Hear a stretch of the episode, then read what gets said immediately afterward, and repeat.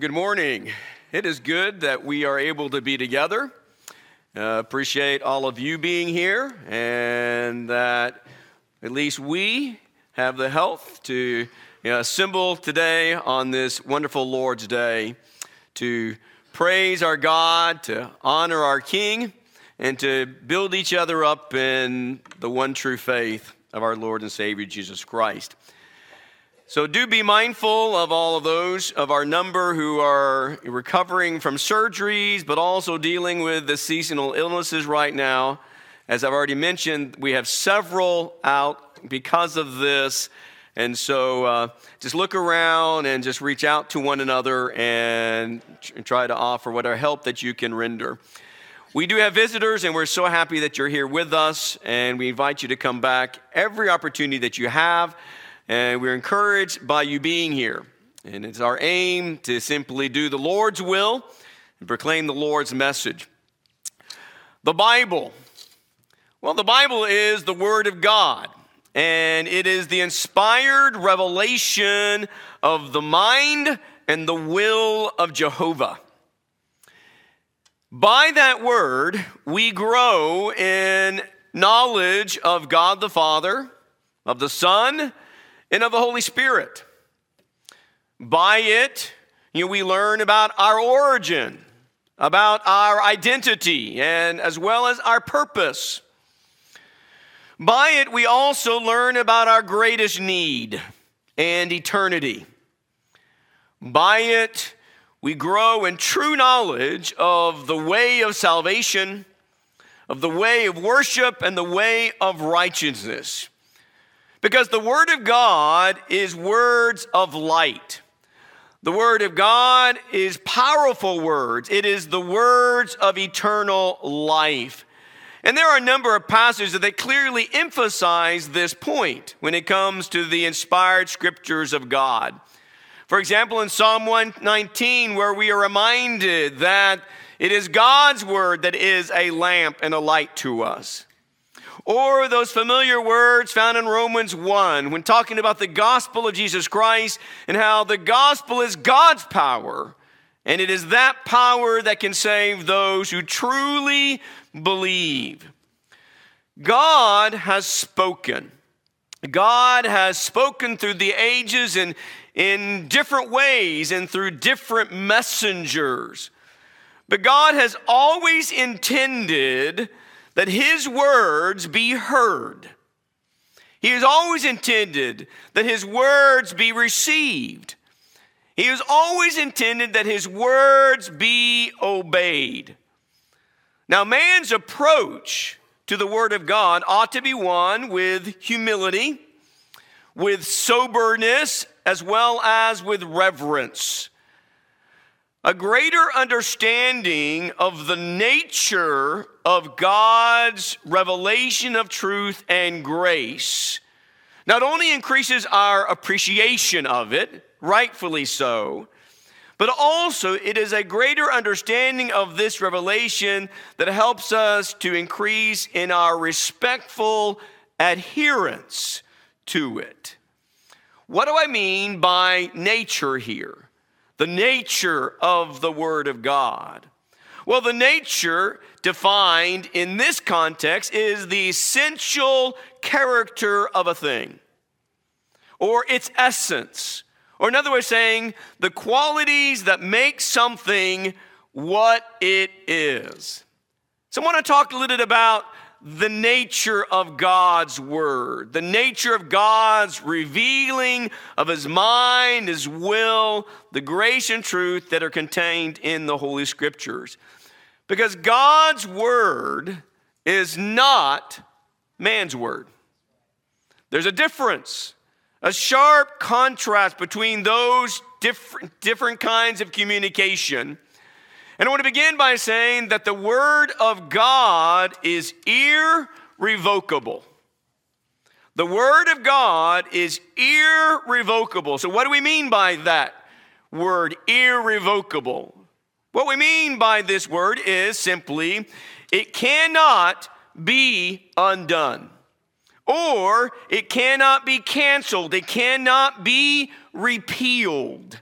The Word of God is irrevocable.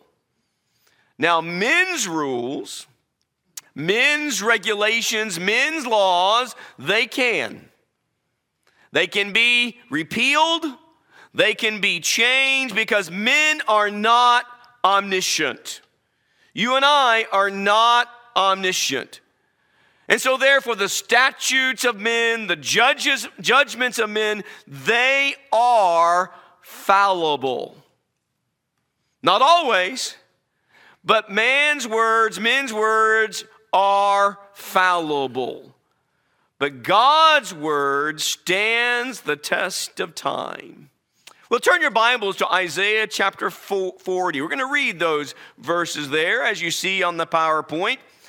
And when we think about, as you're turning there, the prophet Isaiah is one of the great prophets of God that were sent to his people in the Old Testament. And Isaiah preached repentance and judgment as well as light and hope. It's an amazing book filled with God's words. But we're going to focus simply on a few things that God revealed, that God spoke through Isaiah here, as recorded in chapter 40. So, reading in the 40th chapter of Isaiah, beginning in verse 1, it says, Comfort, O comfort my people, says your God. Speak kindly to Jerusalem and call out to her that her warfare has ended, that her iniquity has been removed, that she has received of the Lord's hand double for all her sins. A voice is calling, Clear the way for the Lord in the wilderness, make smooth in the desert a highway for our God. Let every valley be lifted up, and every mountain and hill be made low and let the rough ground become a plain, and the rugged terrain a broad valley. Then the glory of the Lord will be revealed, and all flesh will see it together, for the mouth of the Lord has spoken. A voice says, Call out. Then he answered, What shall I call out? All flesh is grass, and all its loveliness is like the flower of the, of the field. The grass withers, the flower fades when the breath of the Lord blows upon it, surely the people are grass. The grass withers, the flower fades, but the word of our God stands forever. Very simply and quickly here, what we see as the chapter begins is God made a promise to the people of Israel that at some point in their future, God is going to speak and bring comfort to them after they have suffered doubly for their sins. Now, that, that, that event hasn't happened yet, but God says, Comfort, comfort my people. He says, They, you know, they, were, they have paid doubly for their sins by my hand. And then he shifts from the subject of comfort and begins to talk about another promise, and that is, he says, somebody, someone is going to come. And when that someone comes, he will clear a path for God to come. That's verse 3. A voice is calling, Clear the way for the Lord in the wilderness. Make smooth in the desert a highway for our God. Now we can turn to Matthew chapter 3, and we can know specifically who that someone was. For in Matthew chapter 3, it is recorded in the New Testament in the first three chapters concerning the work and the labor of John the Baptist, John the Baptizer.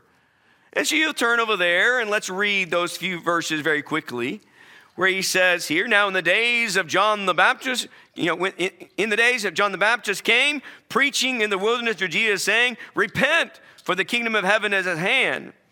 Notice what he says, verse 3 For this is the one referred to by Isaiah the prophet when he said, The voice of one crying in the wilderness, Make ready the way of the Lord, make his path straight. So, we have here is an example of the irrevocable nature of God's word, God speaking. And when you think about it, this was a sure thing. because God said it. It was a sure thing, not because Matthew reveals the fulfillment. It was a sure thing when God spoke it first through Isaiah. Matthew doesn't make it a, a, sure thing. It was a sure thing from the beginning because the nature of God's word, it is irrevocable. Matthew simply gives us the fulfillment of what God said. Similarly, in Isaiah 55, Isaiah 55, you have the same kind of concept of the idea that God's word cannot be undone. God's word will not be repealed.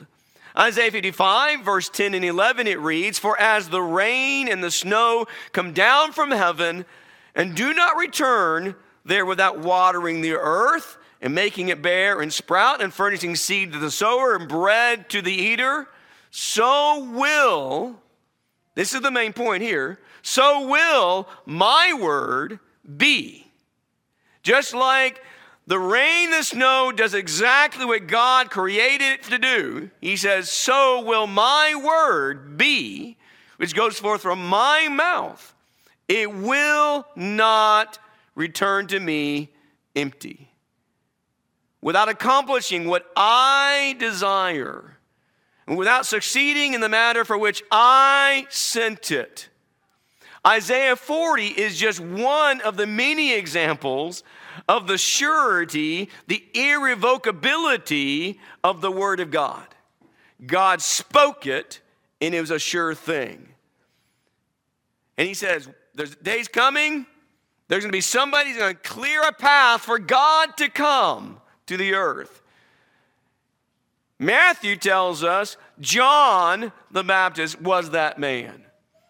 It happened because God said it. It happened because God planned it.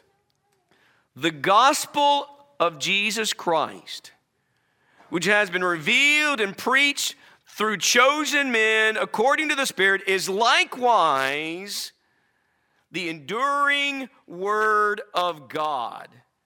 Turn over to 1 Peter chapter 1. 1 Peter, we're going to read just a few verses here. Beginning in verse 10 of 1 Peter chapter 1, it says, As to this salvation, so Peter has begun to address the subject of salvation here. And so he says, As to this salvation, the prophets who prophesied of the grace that would come to you made careful searches and inquiries, seeking to know what person or time the Spirit of Christ within them was indicating as he predicted the sufferings of Christ and the glories to follow. It was revealed to them that they were not serving themselves but you in these things, which now have been announced to you through those who preach the gospel to you by the Holy Spirit sent from heaven, things into which angels long to look. God prophesied about these things. It was a sure thing. They wanted to know more about it. And now he says it's revealed in the gospel. Drop down to verse 22 of that chapter. Since you, speaking to Christians, to those who have responded to the call of the gospel of Christ, he says, Since you have, in obedience to the truth, purified your souls for sincere love of the brethren, fervently love one another from the heart, for you have been born again, not of seed which is perishable, but imperishable, that is, through the living and enduring Word of God. And the note it says in verse 24 For all flesh is like grass, and all its glory like the flower of grass. The grass withers and the flower falls off, but the word of the Lord endures forever. There, once again, there's the irrevocability of God's speaking. You cannot undo it. You cannot cancel it. You cannot repeal. When God's spoken, it is irrevocable. And then Peter, by the Holy Spirit, says at the end of verse 25, and this is the word which is preached to you.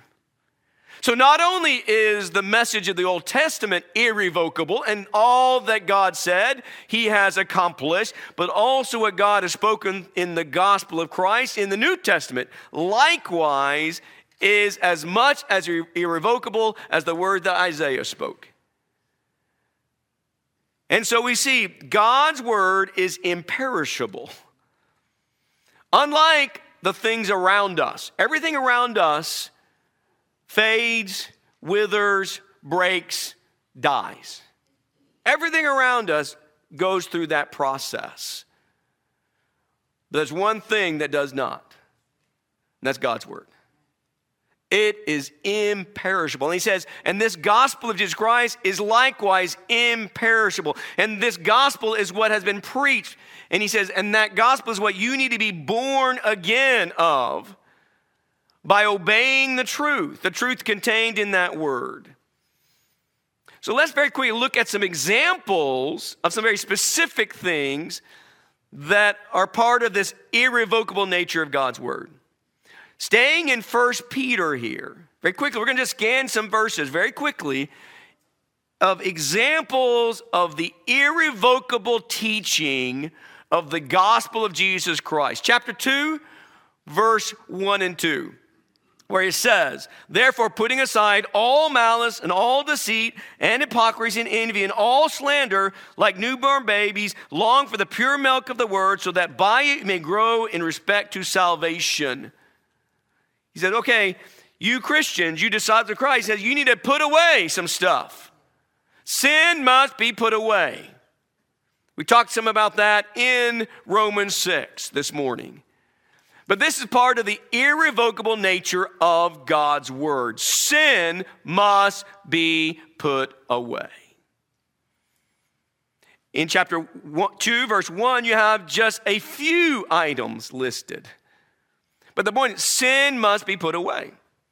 Staying in chapter 2, drop down to verse 16, where it talks, you know, talking to you know, Christians still concerning their character and the conduct in, in, in, society, in the community. In verse 16, he says, Act as free men and do not use your freedom as a covering for evil, but use it as bond slaves of God.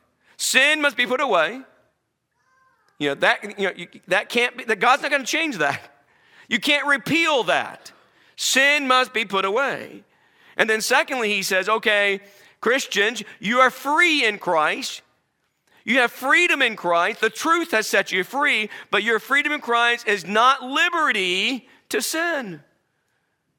Your freedom doesn't mean you can just cover your sin up now. No, you need to put away, and you can't use your freedom as, as a justification to continue in sin. Chapter 3 Verse 7, specifically talking to husbands, he says, You husbands, in the same way, live with your wives in an understanding way, as with someone weaker, since she is a woman, and show her honor, show her honor as a fellow heir of the grace of life, so that your prayers will not be hindered. Mistreatment of your wife hinders your prayer life. That's part of the irrevocable nature of the teaching of Christ. The mistreatment of your spouse hinders your prayers. Another example, chapter 3, verse 20 and 21, where he says, uh, Corresponding to that, speaking of the you know, salvation of Noah, who once were disobedient when the patience of God kept waiting in the days of Noah during the construction of the ark, in which a few, that is, eight persons, were brought safely through the water. Corresponding to that, baptism now saves you. Not the removal of dirt from the flesh, but an appeal to God for a good conscience through the resurrection of Jesus Christ. Baptism saves. Baptism saves. It's necessary, it's essential. Why is that? Because David Bunting said it? No. Because God said it. Because the Son of God has said it. Because God's Holy Spirit guided messengers have said it because this word is the word of God. These are just examples of the many aspects of the nature of the irrevocable aspect of God's word. One more example, and that is found eh, in, eh, still in eh, First Peter. Look at in chapter 4, where basically he says, Judgment is coming. For it is time for judgment to begin with the household of God. And if it begins with us first, if God's house, God's people are the first ones in line, if we're at the front of the line on the judgment day, he says, What will be the outcome for those who do not obey the gospel of God? Implying to be part of God's house, you got to obey the gospel. You got to obey the gospel to be part of God's family. And he goes on in verse 18 if it is with difficulty that the righteous is saved, what will become of the godless man and the sinner? These are just examples, important examples that we need to know and that we need to apply, but these are examples of the aspect of God's word is irrevocable. It cannot be done, it cannot be repealed. God's not going to change these things. This is part of the gospel of Jesus Christ. The Word of God is also indisputable. Indisputable. So, what do we mean by that? Well, you look up in your dictionary, you find a very simple definition, such as cannot be disputed or doubted, unquestionable. Now, I can say something wrong. I can get things mixed up. You know, I can be misinformed. I can be ignorant of the facts. I can do that. It is for that reason that man's or men's words are to be examined. They are to be tested. My words need to be tested. My words need to be examined. In light of what? In light of what God has said. First John chapter 4 verse 1, the apostle John by the Spirit wrote these words, "Beloved, do not believe every spirit Spirit speaking, referring to a person, a man. Do not believe every spirit, but test the spirits to see whether they are from God, because many false prophets have gone out in the world. See, test men's words, test man's thoughts, examine a man's teaching. And that's exactly you see you know, being done in Acts 17 with Paul's preaching. Paul was being examined by those Bereans there in Acts 17. In verse 11, it says, Yeah, they were receiving the word with great eagerness. They were listening, they were taking it in. But it wasn't like they were swallowing hook, line, and sinker, were they? No, they were receiving and they were and they were taking it in while at the same time examining the scriptures daily to see whether these things were so. The scriptures are inspired of God. And so they want to make sure that what Paul was preaching was in harmony with the scriptures they had in hand. Now, if Paul the apostle you know, needs to be tested, how much more should we be testing man today? We're not apostles, none of us are. You know, there are no more apostles of Christ. We have all the apostles that we needed, and they're all found in the New Testament. And so we're heeding the apostles of Christ when we listen to Christ's word. But God, on the other hand, God is perfect in knowledge. I am not. God is omniscient. You are not. And so, therefore, when God speaks, when God communicates, it is absolute truth. It is correct. It is right. Now, I may have questions because of my lack of knowledge. I may have questions because of my lack of understanding. But what God has said is truth. And what, what God has spoken is right and true. And so, therefore, God's word is indisputable. God's word. Now, you can argue and dispute what I say. But God is, you are not to be disputing with God. You may have questions about you know, concerning what God has spoken, but don't question the, as if God is in error. God's inspired word ought not ever to be doubted as if it's not true. God's word should never be questioned as if God has said something wrong, an error about his will and his plan for mankind. So let's go back and look in the book of Job. Job chapter 38. Now, Job and his friends were not accurate in their judgments about what had happened to Job, nor about God's involvement. Now, these are men of faith, deep men of faith, but they didn't know everything. And they, def- they definitely didn't say everything correctly.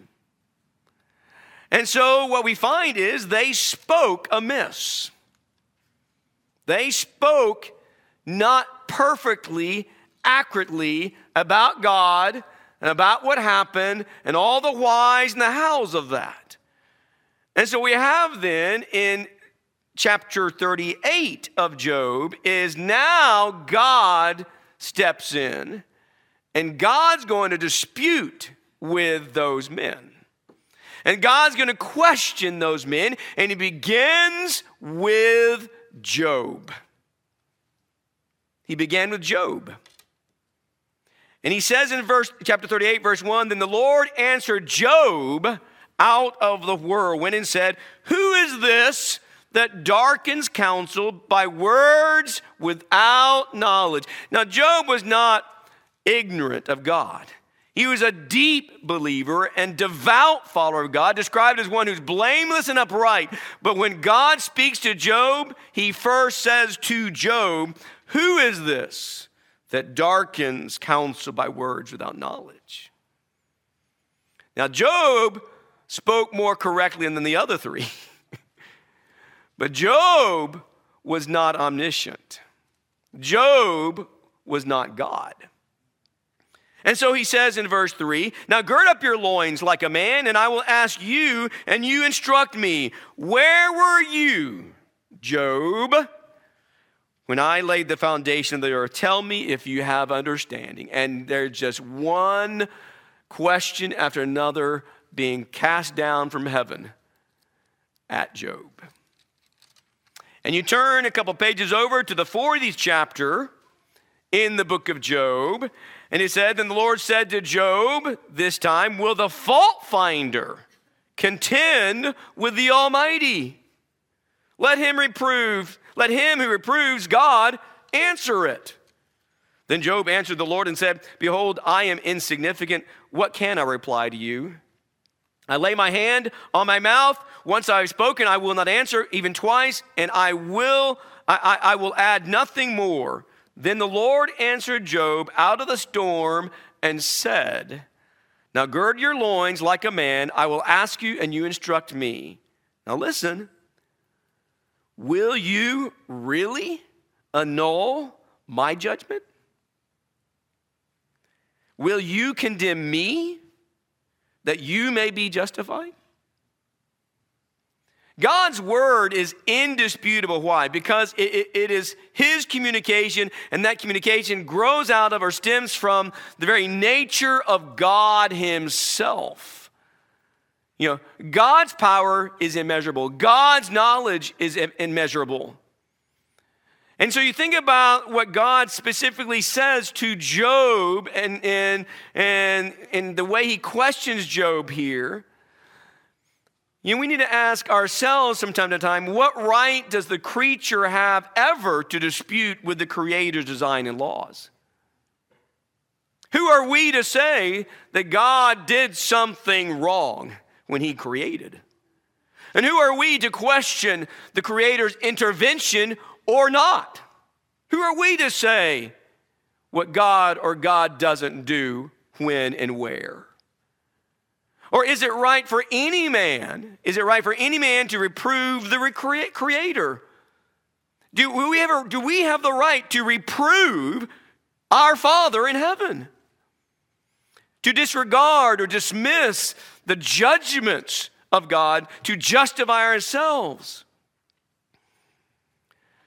Fortunately, Job, you look in 42, being the upright man that he really was, fortunately, Job had a heart which humbly learned what he needed to learn. As good of a man that Job was, that God commends by saying, who's upright and blameless, there are still some things Job needed to learn, like all of us need to learn. And so, here in 42, verse 1 through 3, then Job answered the Lord and said, I know that you can do all things, and that no purpose of yours can be thwarted. Who is this that hides counsel without knowledge? Asking this, basically repeating God's question. Who is this who hides counsel without knowledge? Therefore, I have declared. he's admitting it. See, He's, he's, conf- he's making a confession here. Therefore, I have declared that which I did not understand. Things too wonderful for me, which I did not know. Yeah. And so you think about the whole message here of the idea of God's word is indisputable because it's a reflection of the very nature of God. Now, we may not understand everything God has said. And we definitely don't know what God has not spoken, what God has not revealed. We don't know that aspect of God's mind and will. We only know what God has said. And so, once again, let's very quickly look at some examples of this idea of the indisputable nature of God's word. Because everything that God has spoken, everything that has been spoken in the past uh, concerning man's well being, or even for man's well being today, everything is for our good. Take, for example, in Matthew chapter 5, Matthew chapter 5, Sermon on the Mount.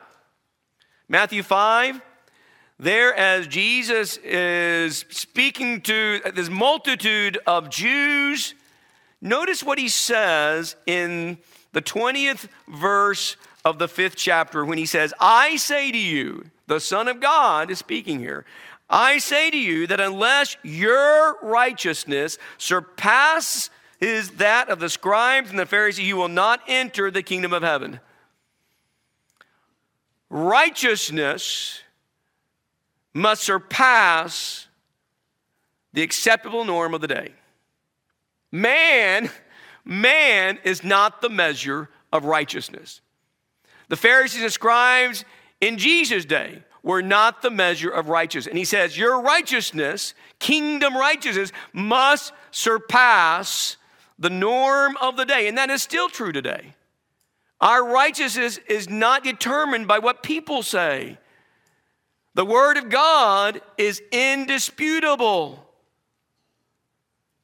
His righteousness is the standard such as in 1 Corinthians chapter 6, 1 Corinthians chapter 6, when we are being told to flee fornication, to flee sexual immorality, And he says, and he goes on to say, every other sin that a man commits is outside the body, but the immoral man sins against his own body.